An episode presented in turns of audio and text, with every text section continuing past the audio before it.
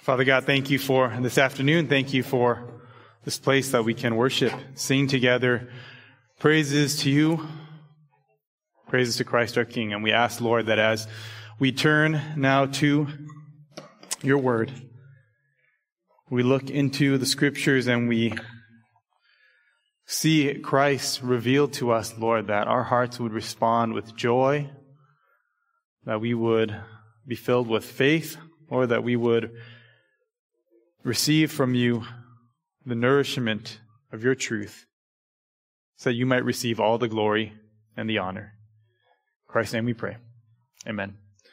Amen. Well, good afternoon. It's good to be with all of you here in uh, this gym. I did enjoy the acoustic worship set, um, and uh, you know, there's this song that I really like from the past that you might know. It says, "Don't it always seem to go that you don't know what you've got till it's gone." Um, so if you enjoyed that set, but you're not really loving meeting in a gym, just remember that if and when we have a giving campaign for the future, and we don't end up in a, an elementary school somewhere. Just kidding, just kidding. We might. And if we do, praise God. If you have your Bibles, turn with me to the book of Luke chapter 19. My name is Eric. I'm one of the pastors here at Zoe. It is, as always, a pleasure and a joy to be with you and to preach God's Word. Today is Palm Sunday, and chapter 19 of the book of Luke talks about the triumphal entry of Jesus. But before we get there just yet, I want to start with a story that Jesus told. The story of a nobleman who inherited some wealth and he inherited basically what the Bible says was a kingdom in a far off land. And so deciding to go and receive that kingdom, he left his existing land in the trust of 10 of his most trusted servants. It was a long journey. It was a far off place. And so he would be gone for a while. He didn't know how long, or at least he didn't say how long. And so his servants were given one minas each to take care of the kingdom while he was away. Now, Days passed, months even, we don't know exactly how long, and everyone kind of seemed to settle into this new reality that the king was no longer immediately present with them. He was far away. Eventually, people got used to this fact, and the people who lived in the land of this nobleman decided one day that they liked this arrangement much better. That they didn't want to be ruled anymore by this nobleman who was no longer present. And so they decided to get together and they actually wrote out a letter and they sent it by delegation to tell the nobleman, hey, we don't want your rule anymore. You're no longer welcome here. And even though he was a good, good ruler, they felt that they could do better. They sent the message by the delegation to the Lord in the far off land and things went on as normal. They continued to live without that king, that nobleman nearby. They continued to do their own thing, but eventually the day arrived when the rightful Lord of the land returned. And what Jesus said is that the first thing he did when he came back was to settle accounts with the servants that he had put in charge, to make sure that they had taken care of his resources in a way that was wise and beneficial. But when he was done with that, he turned his attention to the citizens of the land who had sent him that rejection letter. And as he looked upon the citizens who had told him they no longer wanted his rule, an air of realization came over those people. And this is what he said in verse 27 of Luke 19. But as for these enemies of mine, who did not want me to reign over them, bring them here and slaughter them before me. Well, maybe that wasn't the story you were expecting to hear on Palm Sunday. The reason I tell you this story is simple and it'll be explained more as we go into the sermon. But this is the context in the book of Luke for the triumphal entry of Jesus. Immediately after this parable that Jesus gives, Luke talks about the fact that Jesus entered on that Sunday thousands of years ago to the praise and acclaim of the people. We're going to talk about those events today. We're not going to preach that parable, but we're going to talk about Palm Sunday. And you guys probably know what that is, right? Palm Sunday refers to the Sunday when Jesus arrived at Jerusalem and it kicked off the beginning of what the church has often called Holy Week, the week preceding the death and burial and resurrection of Jesus that we celebrate each year at the time of Easter. Palm Sunday refers to the fact that when Jesus came to Jerusalem, the people who saw him coming, they, they laid down their cloaks before him. And for those who didn't have a cloak to lay down, they took these palm branches and they put them on the road so that Jesus could ride on them, kind of on a red carpet into town. And the story that I told, that Jesus told, reveals to us that Palm Sunday, that triumphal entry, is really a story about the return of the one true King. And so all that was simply introduction to get into our main passage this afternoon, Luke 19 verses 28 through 40. The triumphal entry, you can read it with me. And when he had said these things, he went on ahead, going up to Jerusalem. When he drew near to Bethphage and Bethany at the mount that is called Olivet, he sent two of the disciples, saying, Go into the village in front of you, where on entering you will find a colt tied on which no one has ever yet sat. Untie it and bring it here. If anyone asks you, Why are you untying it? you shall say this, The Lord has need of it. So those who were sent away and found it just, so those who were sent went away and found it just as he had told them. And as they were untying the colt, its owner said to them, Why are you untying the colt? And they said, The Lord has need of it. And they brought it to Jesus, and throwing their cloaks on the colt, they set Jesus upon it. And as he rode along, they spread their cloaks on the road. As he was drawing near, already on the way down the Mount of Olives, the whole multitude of his disciples began to rejoice and praise God with a loud voice for all the mighty works that they had seen, saying, Blessed is the King who comes in the name of the Lord peace in heaven and glory in the highest. And some of the Pharisees in the crowd said to him, Teacher, rebuke your disciples. He answered, I tell you, if these were silent, the very stones would cry out. This is the word of the Lord. If we're going to understand what Easter is all about this week in our Good Friday service, our, our upcoming Resurrection Sunday service, it has to start here with us receiving Jesus as the rightful king. And so from the passage this afternoon, as we kind of dive into it, here's what we're going to focus on. Three parts of this story that show us that Jesus is the king and that invite us to welcome his reign in our lives. So first, we start in this passage with the plan. The plan, which takes place in verses 28 through 34. It's a plan that shows us that Jesus himself proclaimed himself as God's king.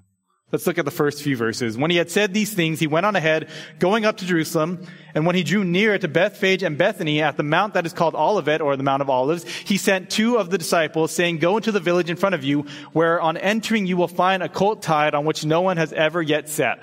Untie it and bring it here. If anyone asks you, why are you untying it? You shall say this, the Lord has need of it. Now, the first thing that we see in this passage is that as Jesus prepares to enter Jerusalem, he has a plan. And it might strike you a bit out of the ordinary, right? I don't know if you guys have spent much time reading uh, your, your Bibles recently. I hope you have. Maybe you've been in the Gospels and you think about your picture of who Jesus is. What do you imagine him to be like? I don't often think about Jesus as this great administrator. You know what I'm talking about? I don't really think about him like kind of planning out everything the way that it's kind of talked about in this passage. I know Jesus is in control. I know he's the boss, but when I read the Bible, oftentimes his ministry feels a lot more like a, a street preacher or like a hippie than it seems like a guy planning out his day with a calendar. Nevertheless, this passage tells us that this isn't out of character at all. It's not an anomaly. In fact, what the passage is showing us is something that we need to understand about Jesus. If you're going to understand the Bible at all, if you're going to read about him in the Bible, you need to understand that everything Jesus did was according to plan. It's not a stretch to say that he was the most intentional person to have ever lived. Everything Jesus did had a purpose. The difference here is that we get to see more intimately how detailed the plan was. The text doesn't tell us if this plan to, to go find this colt was a supernatural thing, or as if Jesus kind of just looked into the future and knew exactly where the colt would be, or maybe, more likely, it was that Jesus had planned this whole thing out. Right? You think about the stories of Jesus and all of the miracles and stuff, There's nothing in this passage that says it was a miracle. In fact, what probably happened was Jesus sent someone ahead to get this colt ready so that when he arrived on this day, he could ride it into town. It shows us that he took great pains to ensure this happened in the right way at the right time, exactly when he wanted. And you think about the fact that this colt was a colt on which no one had ever yet sat. That means that this plan took a little bit of time, right?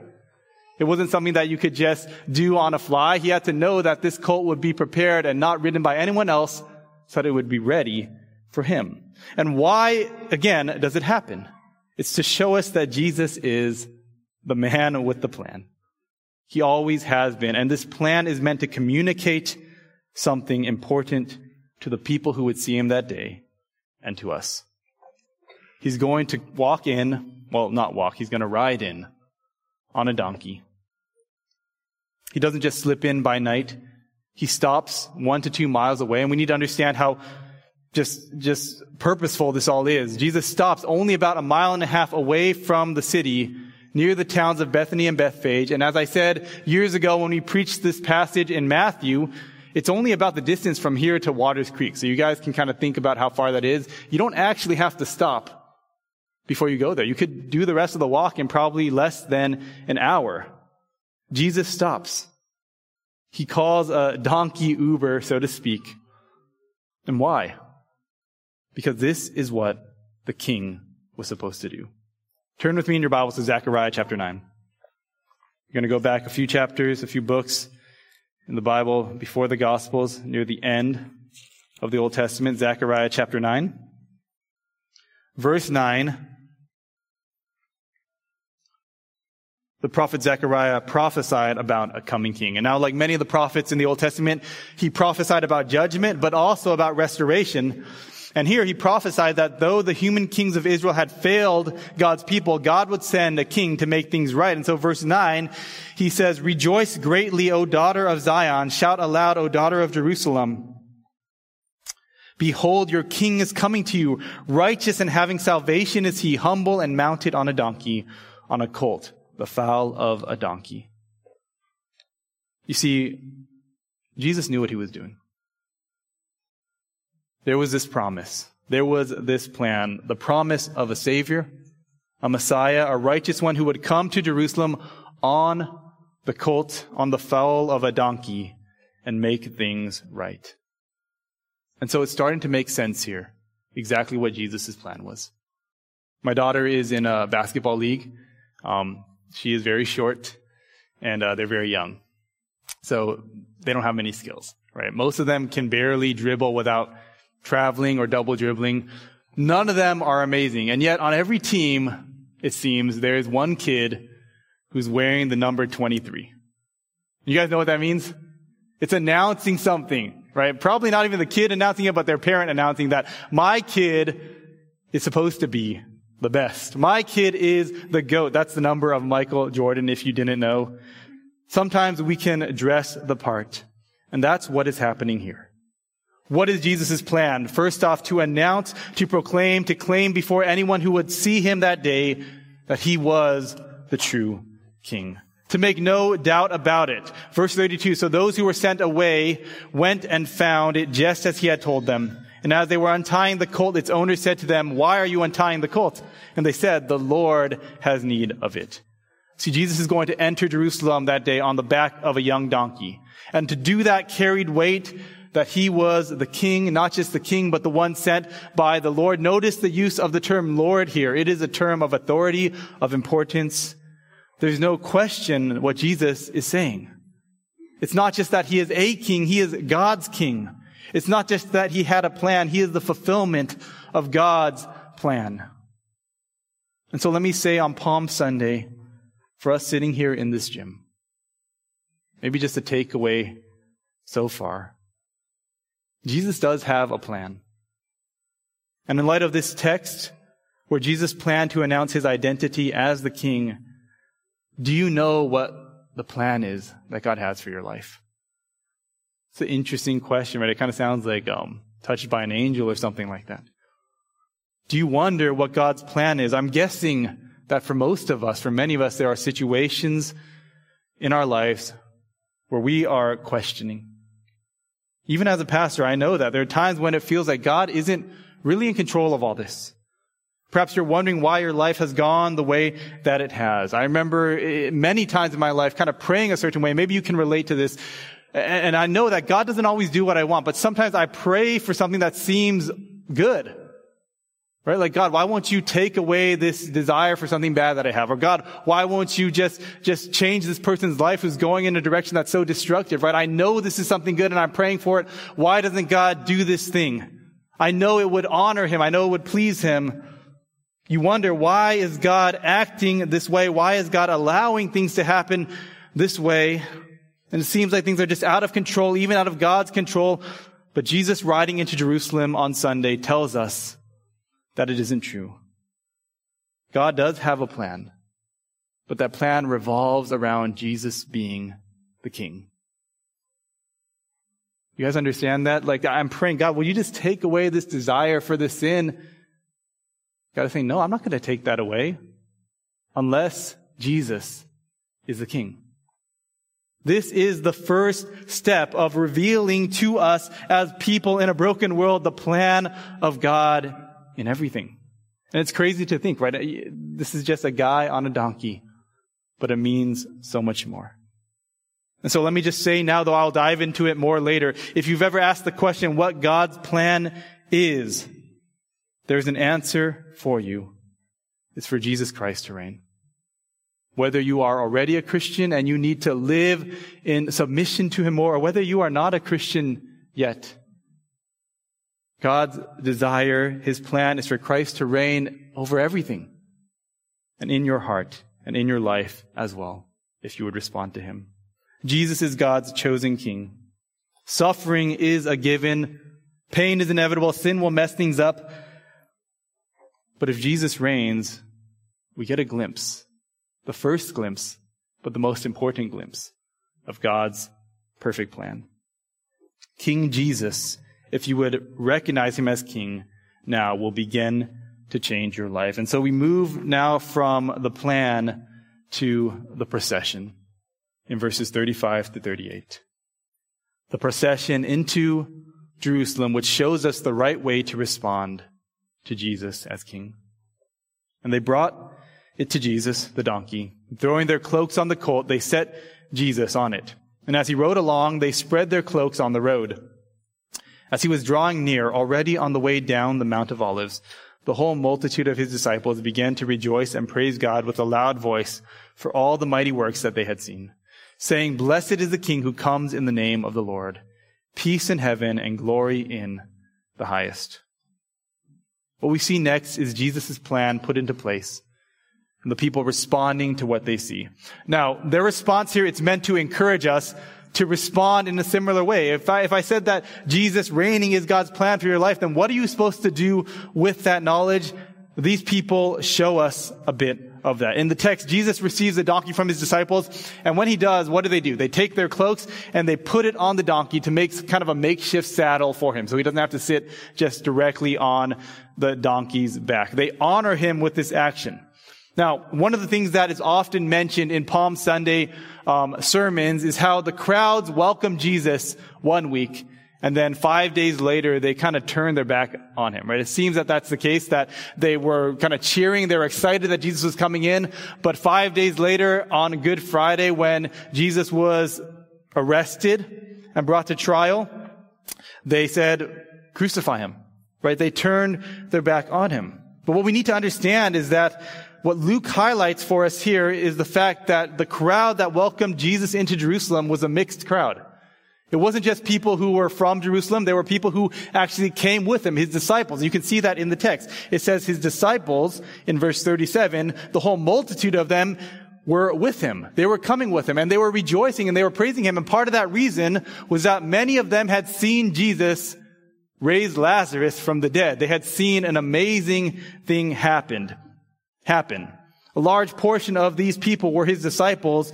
And so the focus on this passage is positive. It's on those who know who he is and they are rejoicing and proclaiming him as king in this royal procession. It shows us, it instructs us even today perhaps no better time than Easter about how we are to respond to Jesus as King. You see, if Jesus is the King, if he really is who he proclaimed himself to be, then what are we going to do about it? You know, I plan to come into this sermon and look around the room and look at all of you, and I did all that. And you know, I think most of you here who I know, you, you have an understanding of who Jesus is. But I know not all of you are in this place.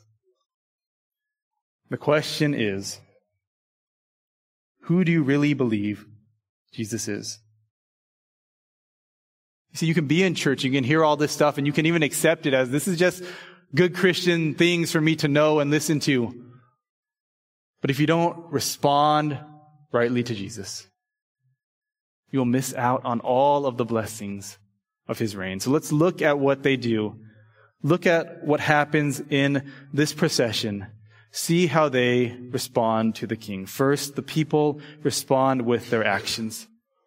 The people spread their cloaks on the road. Now, it's a very interesting thing to do, to lay down your outer garment or your cloak on the road. And the idea is that it is a sacrificial action. Last week I was uh, in my truck with my kids, and they love to ride in the back of the truck. It's technically illegal, I know, um, but we only did it in our alley. And I was backing up out of my driveway, and while I was backing up, I heard a loud, like, screech or something, something scraping against the ground. And I got out of the car, and I looked under my tire, and I had run over Teddy's uh, scooter. So he doesn't have a scooter anymore. It's broken. It's destroyed. Now, a truck is a lot more destructive than a donkey. When you think about putting your cloaks on the ground before the donkey, we need to understand, we have to understand this was a sacrificial action. You see, an outer cloak in the Bible was a necessary part of life. In the Old Testament, there's even talk about this outer cloak that people would wear and that you were not allowed to hold it as interest against a loan. You weren't allowed to take someone's outer cloak because they needed it on a day-to-day basis, right? You can't take this necess- necessity from their life. And so when we read this passage, what's happening is that the people see Jesus. They see him proclaiming himself as the coming king. And in their, their excitement, they take this valuable thing they own and they put it on the ground in front of him. And you know what? Donkeys can walk on the dirt. Okay, you guys know that donkeys can walk up and down the Grand Canyon. They have no problem walking on the dirt, but they didn't want it to walk on the dirt. Why? Because they wanted to honor Jesus as king. They wanted to sacrifice to him. Just a few weeks ago, at the end of 2 Samuel, when David bought the land that would be used for the temple, what did he say? He said, I will not offer sacrifices to the Lord that cost me nothing. You see, for us to respond to Jesus as King, it means that we inevitably will sacrifice. And I speak to myself here. This is a hard thing, but what is the core of the Christian message? Have you ever thought that? I mean, maybe you've been around church for a while. Maybe you are a Christian. What exactly is the, the core of the Christian message? We know it's the gospel. We know it's something that Jesus did, right? We, we know that the gospel is all about the work God has done. But what does it mean to be a Christian? Right? I can know all those things. How do I become a Christian? It's simple. No longer about me. It's about Him. That's it. Right? God did all the work, but what do I do to respond? It's no longer about me. I, I sacrifice so that it can be about Him. When I was a young Christian, I heard something that seemed so impossible from an older guy in the church. He was asked the question, how much should I give of my money to the Lord? Okay. And this is an important question for me as a young man who was starting to make money in my life. And he said, you should give until it makes you uncomfortable.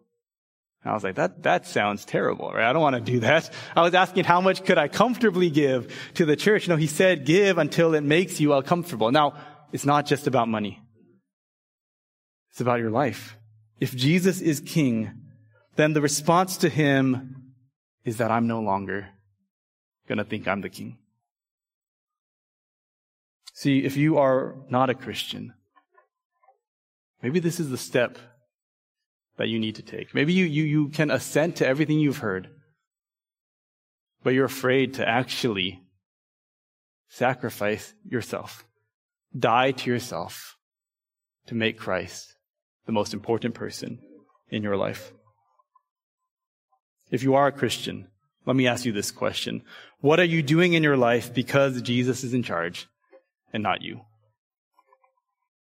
What people are you dealing with that you wouldn't deal with if not for Jesus being the king? What character are you showing? What conviction are you following? Not because it is simply yours, but because it is God's call for you revealed in his word. We need to see how the people proclaim Jesus as king with their actions. And secondly, they did it with their attitude. It wasn't just the act of placing cloaks down or palm branches. Luke tells us that something was going on in the hearts of the people. There was an attitude of rejoicing. And you guys can see that right there. They were rejoicing. They were proclaiming just how happy they were about it. We need to recognize in this text that the scriptures tell us that when Jesus entered on the back of a donkey, the people experienced something that was life-giving to them. Right? It wasn't just that, man, I'm going to lose my cloak. Like, woe is me. They weren't sad about it. They were rejoicing. They were, they were jumping in the streets because they were seeing Jesus as the king. It says that as he was drawing near, coming down the Mount of Olives, they saw this beginning to happen. The whole multitude of his disciples began to rejoice. And that is such a good word for us to rejoice. You know, we're seven years into the church plant, and let me tell you, there's sometimes in life, in ministry, where I don't feel like rejoicing at all. Because I think, man, it's just these things that God tells me I gotta do. People I gotta love, people I gotta serve, things I gotta get taken care of, and that is absolutely not what the Christian life is about. On Palm Sunday, we see a glimpse of how joyful it is meant to be when we understand that Jesus sets the agenda and not us. Now, a lot of people in church, they struggle in the same way I do. Joy is not always just right there in their hand. It seems to be a little bit out of reach. We want the joy of the Lord to be our strength. We feel maybe that we, we are tired and, and lost and maybe just frustrated. But notice here in this passage, what causes the rejoicing? See, a lot of times we wish that we could just see Jesus in glory. Right? We could just see everything turn out perfectly right now. But that's not what happens here. Jesus is not having a second transfiguration. Jesus is not glowing. He's not shining brightly like the sun like he did before. He's coming down into the city on a donkey. Why do they rejoice? Not because they see Jesus in glory, but because they see Jesus as king. Like the timing of when we will have these, these, these moments of feeling so close to God not always in our control. The Bible says one day every Christian will see Christ in glory. But again, the timing is not for us to decide. But now, right now, wherever you're at, you can still find joy if you would see Jesus as the King. How can that be the case? maybe you're thinking, I'm going through something hard. How, how can I rejoice just by knowing Jesus is King? Well, it's because you can know, if you know Jesus is King, that everything will be all right. You know, this is one of the most um, trite things to say, right? Everything will be all right. And yet, you don't have to raise your hand. How many of you have ever said that to someone? It's going to be okay. It's weird, right? It's the most trite thing we know, right? It's, it's so like overblown. It's so hackneyed. Like, why would you say something like that to someone? And yet, we naturally say it. This is like deep inside our, our, the recesses of our heart. We know that if there were a way to know that everything would be okay, you could pull through this. If there was some way for us to just know beyond a shadow of doubt that everything would be okay, that there was a purpose, a plan, a person who would make things right, we could be okay. You see, the Bible tells us that there is joy in knowing the true king. The reason why we all naturally say that it'll be all right is because this is kind of how the world works. There are things that are wrong with the world, but God has said he will make things right. How can we know for sure? By coming to Jesus. The Bible says in Jeremiah 29:11, a passage that so many people have memorized, for I know the plans I have for you declares the Lord, plans for welfare and not for evil to give you a future and a hope. What is that about? Well, Jesus Christ is the fulfillment of all God's promises. No matter what's happening in your life, if you know Jesus as King, you can endure all things and you can do it with joy. In The Lord of the Rings, J.R.R. Tolkien, he, he writes about um, the coronation of Aragorn as the new king. And you guys know the movie, right? The Return of the King. You maybe you've seen it. I don't know if you guys have read the books. I love the Lord of the Rings books. Tolkien has a way with words that is amazing. And this is what he writes, okay? About the coronation of the king. But when Aragorn arose, all that beheld him gazed in silence, for it seemed to them that he was revealed to them now for the first time. Tall as the sea kings of old, he stood above all that were near. Ancient of days he seemed, and yet in the flower of manhood. And wisdom sat upon his brow, and strength and healing were in his hands, and a light was about him. His inspiration was Christ. This is what having Christ as king can do. Not because your situation will be transformed in a moment, but because your circumstance is interpreted in light of who the king is and what he will ultimately do. There's rejoicing. This leads us to the third aspect of the response, the words the actions, the attitude, and the words. The disciples in the crowd, they receive the king, they are walking with him in this procession, and then they say in verse 38, Blessed is the king who comes in the name of the Lord, peace in heaven and glory in the highest. And these words, they make explicit what is going on in the hearts of the people, and they tell us what it means to, again, receive Christ as king. These words, blessed is the king who comes in the name of the Lord, we read them in our scripture reading.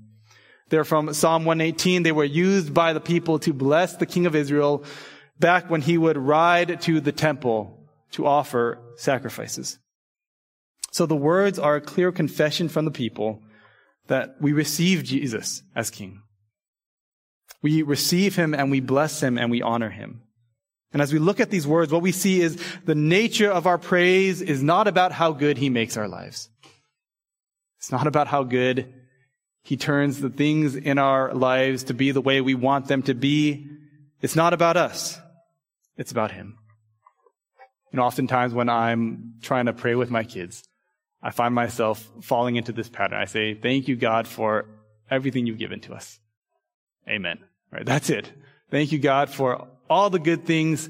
And I wonder sometimes, man, what would I pray if today was just a terrible day? Because all I say is, thank you for the good things. Am I teaching my kids the truth about God, that He is always to be praised, not because of what He does for us, so that's a big part of it, but firstly because of who He is. Blessed is the King who comes in the name of the Lord. You see, in the triumphal entry, we see that our praise, our, our, our words about Jesus are fundamentally not about us, but about Him to make much of him, to bless him, to use my words for his glory. And all these three things, the actions of sacrifice, the attitude of joy, the words of praise, the focus shifts from the people to Christ. You know, it's a strange thing in the world, but it's true. The key to happiness is to make your life less about yourself and more about God. So, you've been real unhappy lately? Think about this. The key to happiness is to make your life less about yourself and more about God and consequently others. But it's the only way it works. It's the only way sacrifice and joy and worship all come together in the life of someone is to understand that Jesus is King. I spent a week a few decades ago in the inner city of LA on a missions trip. And this was kind of a, an interesting trip. Um, I'm from LA, um, but I'm not from the inner city, um, as you can tell by uh, me being pretty um, weak and soft and scared of things. But we were there for about a week. And it was an interesting time. We stayed in a small church uh, right in the, the middle of Watts, which is uh, just not a good part of town. And in the church, um, uh, there was very little there, and we were sleeping. And and one night that week, we just heard gunshots right outside the church. Right. I don't know what happened. I know that there was gang activity in the area, and it was kind of eye opening to me. I never experienced something like that. And the interesting thing was, um, the pastor of the church, he lived right next door. Right? This wasn't one week for him. This was life. And I imagine that this pastor had, had kind of grown up in the inner city as well. But when I talked to him, what I found out was no, he was not. He was a suburban guy like me. He was someone who, you know, went and got his uh, degree at like uh, Cal State San Bernardino or something like that. He, he was not from the inner city. And yet one day he had given up his CPA practice to go and live in the inner city and start this tiny church in this house in Watts. And I said, you know, why, why did you do it, right? That's the question. Why would you do this, right? He didn't have a family. He didn't have a wife. He had, I think, an older brother who had passed away. Um, and he was just telling me the story of his life. And, and when he told me the story, it didn't make sense because I was like, why would you do this? He moved there. Not only that, he lived with his brother. They had been falsely arrested. They had been attacked or threatened by gang members. They had received all of these difficult things in life. I said, why did you do this? And what he told me was something that sounded a little bit trite if it weren't for the fact that he were living it. He said, this is what you got to know, Eric. This is the most basic acronym of the Christian life. It's joy. Jesus first, others second, yourself last. Absolutely life changing not just to hear it, but if you would live it. See, the reality of Jesus as the King should give us reason and cause to rejoice and worship and praise no matter our circumstances. And that leads us to the third part of this Palm Sunday passage. We've seen the plan, we've seen the procession, and finally we see the protest. Despite the procession that welcomed Jesus, there were those who did not get it or specifically those who did not like it. The religious leaders of Jerusalem, they saw what was happening in verse 39, and some of the Pharisees in the crowd said to him, Teacher, rebuke your disciples. He answered, I tell you, if these were silent, the very stones would cry out. The scene is interesting. Jesus has proclaimed he's the king. He's made no uh, qualms about it. He is the king sent by God, promised the long awaited Messiah, the one in whom righteousness and salvation comes. But the Pharisees, the people who taught the Bible, the religious leaders, they hated what they saw. They hated what was happening. And this is the, the, the, reality of Palm Sunday. While some received him with joy, those who should have been able to spot him as king, those who should have known best, the religious leaders were the ones who hated it most. It's, it, it causes us to question, like, what was going on? Why would these people dislike the fact that the prophecy of Zechariah was coming true in their, their very presence? They were seeing this happen. What didn't they like? Look at this passage more closely.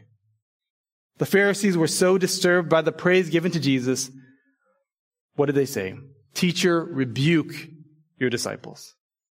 They told Jesus to tell the crowds the people who were praising him and honoring him to stop making such a commotion. Why would that happen? What would possess them to, to tell Jesus to quiet the crowds? It's simple, I think. The Pharisees were concerned because they weren't really thinking about the prophecy. They weren't really thinking about Jesus. They weren't thinking about the crowds. What they were thinking about is the fact that they already had a king.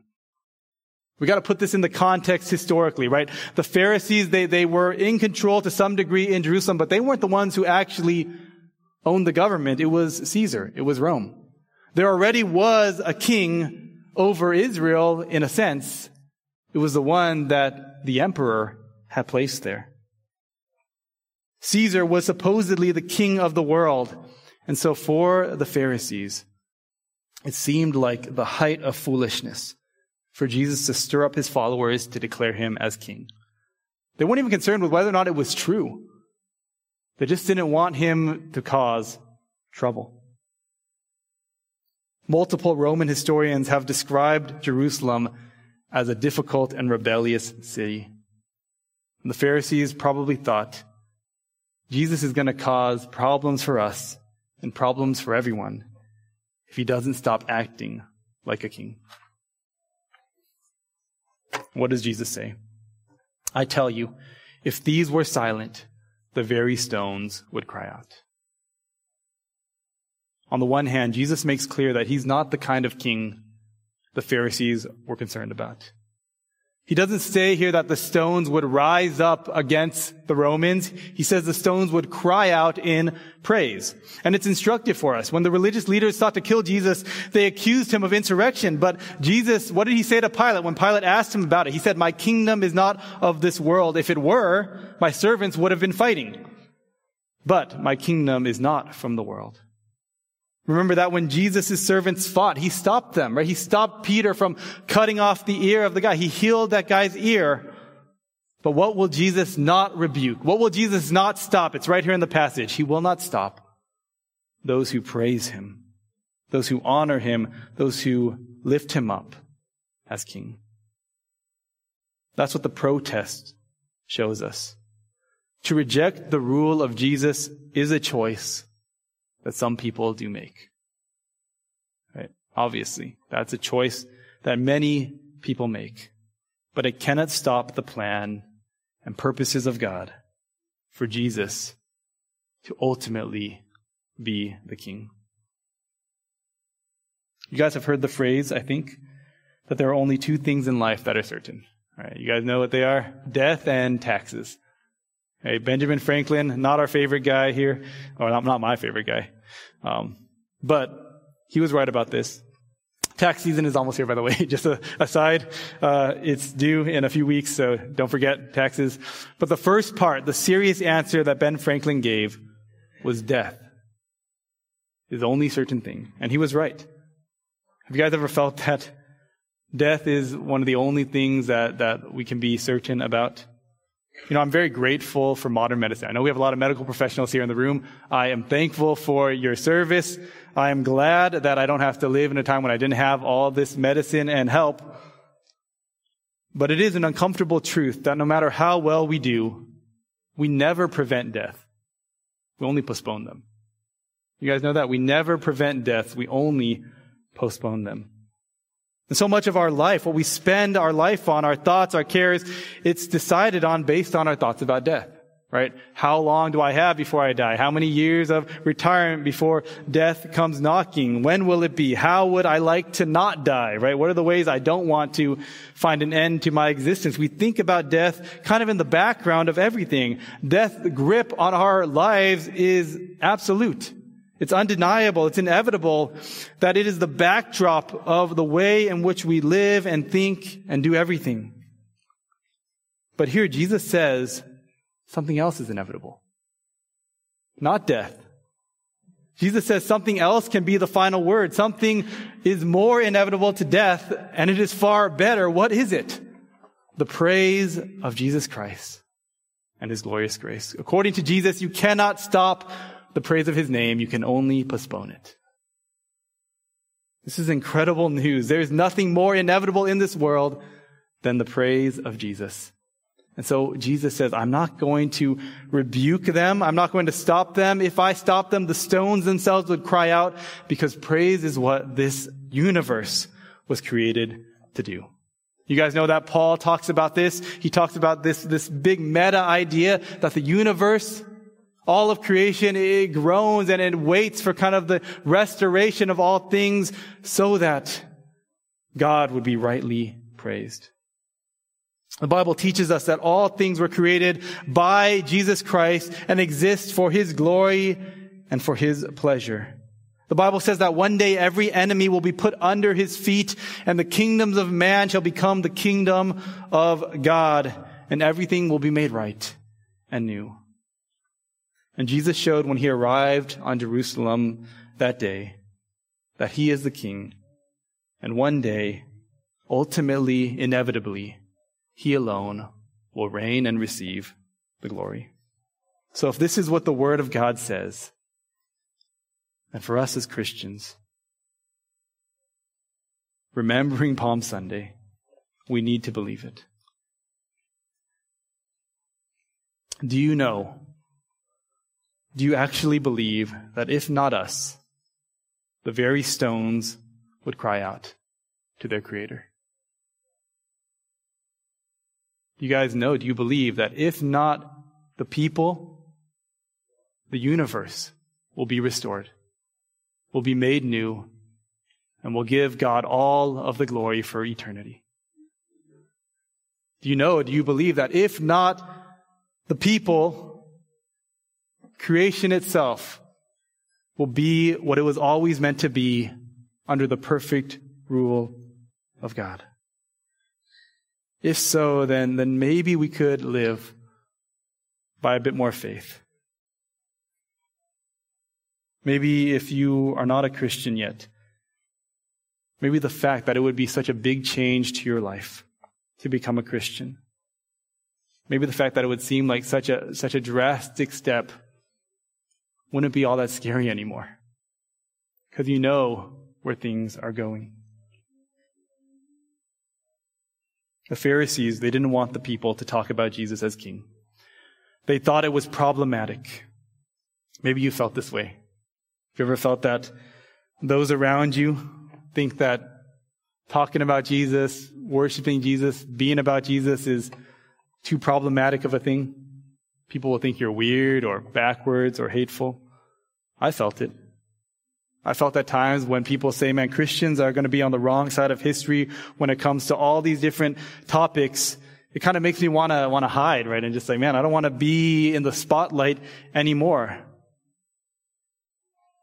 But if we really believe what Jesus says, we'll understand that what we present people with is the opportunity, the opportunity to no longer be enemies, but friends of God to no longer be those who reject the inevitable rule and reign and praise of Christ, but instead jump to it, rejoice in it, receive it as we ought to. With Easter coming up, there's an opportunity to talk about the good news of the resurrection of Jesus. Let me tell you something that's interesting in my own life. I've often felt scared to share the gospel. Okay? I've often felt scared that people will respond a certain way but what Jesus says here about the very stones would cry out if they were silent, it gives me hope. And when I've actually talked to people, when I've actually tried in faith to lovingly talk to people about who Jesus is, only twice in my life has someone actually said, stop talking, right? Get out of here. Only twice. In fact, many times in my life, people have heard this and I don't know if they eventually became Christians, but they've realized that there's something there that they need. There's something they were meant for. There's something more to life than making it about us.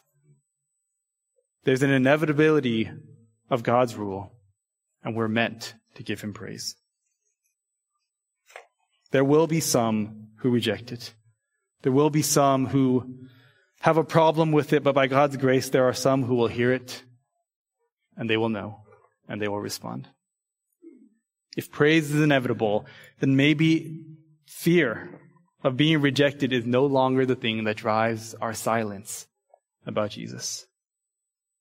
The protest of the Pharisees shows us that there is a wrong response to Jesus. It's possible to miss the identity of the Savior and King, but we don't have to miss it. And if we don't miss it, we don't want others to miss it either. If we see the inevitability of His praise, we will proclaim Him even when we kind of feel like we want to be silent. So we'll close here. Have you ever felt that a story you heard was really a story about you? Yeah, I know what I'm talking about. I, you know, I've had this experience a lot at Zoe. A lot of times Jesse will be telling a story about someone in his past, and I think, is he talking about me? But sometimes that's the way we're supposed to feel. In the parable Jesus told, before the first Palm Sunday, a nobleman, a king, went away. And while he was away for a long time, the citizens rebelled against him. But one day he returned. And when he did, he called his servants and his subjects to account. And it's really just the story of us. It's the story of this world. We were created by God to live in a perfect relationship with Him. We were meant to live under His rule, to know Him, to live forever in the joy of His presence. And yet, Adam and Eve sinned, and each one of us subsequently has sinned. We are all sinners. We've done things our way, rejected God's rule. We've said to Him, we don't want you to reign over us anymore. The right punishment for that rebellion is death to be killed for our treason, to be killed for the million ways we have brought sin into this world, the ways in which we have not just maligned the name of God, but also hurt people around us. You can't be an honest human and not know that you're part of the problem. But here's the thing. When Jesus rode into Jerusalem on Palm Sunday 2,000 years ago, he didn't set up an executioner's chair. He didn't ride to the courtroom on that day. Instead, as he approached the city, Luke 19, 41, the very next verse says, as Jesus was coming down towards Jerusalem, he wept. And he said, would that you, even you, would know this day the things that make for peace. In the grace of God, when the king returned the first time, 2,000 years ago, he proclaimed his reign and he invited those who had rejected him to not find punishment, but to find peace. Jesus is the King. He is the one we have rejected in our sin, but He is also the Savior sent by God who can reconcile us to the Father and give us peace. And so this Sunday afternoon in this gym, as we look forward to this week, as we take communion together, we need to turn our eyes to Him. Let's pray together.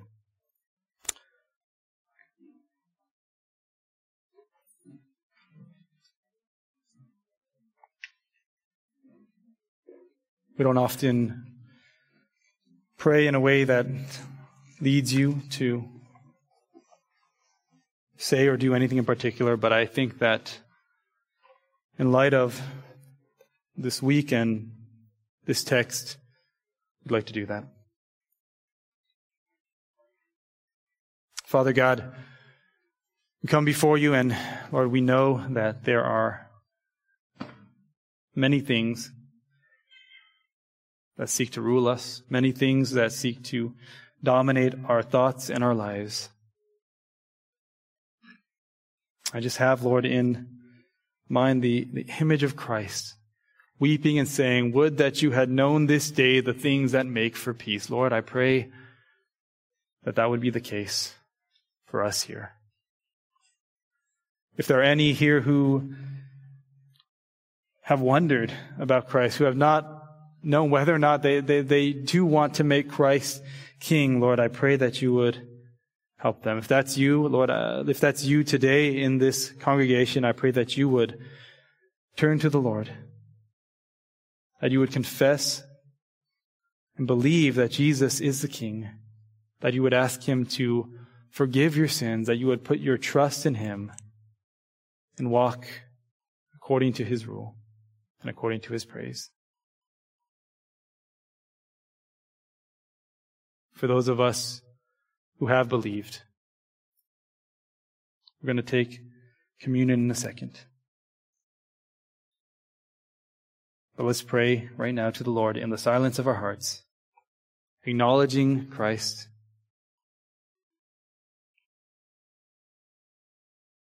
Giving him the worship.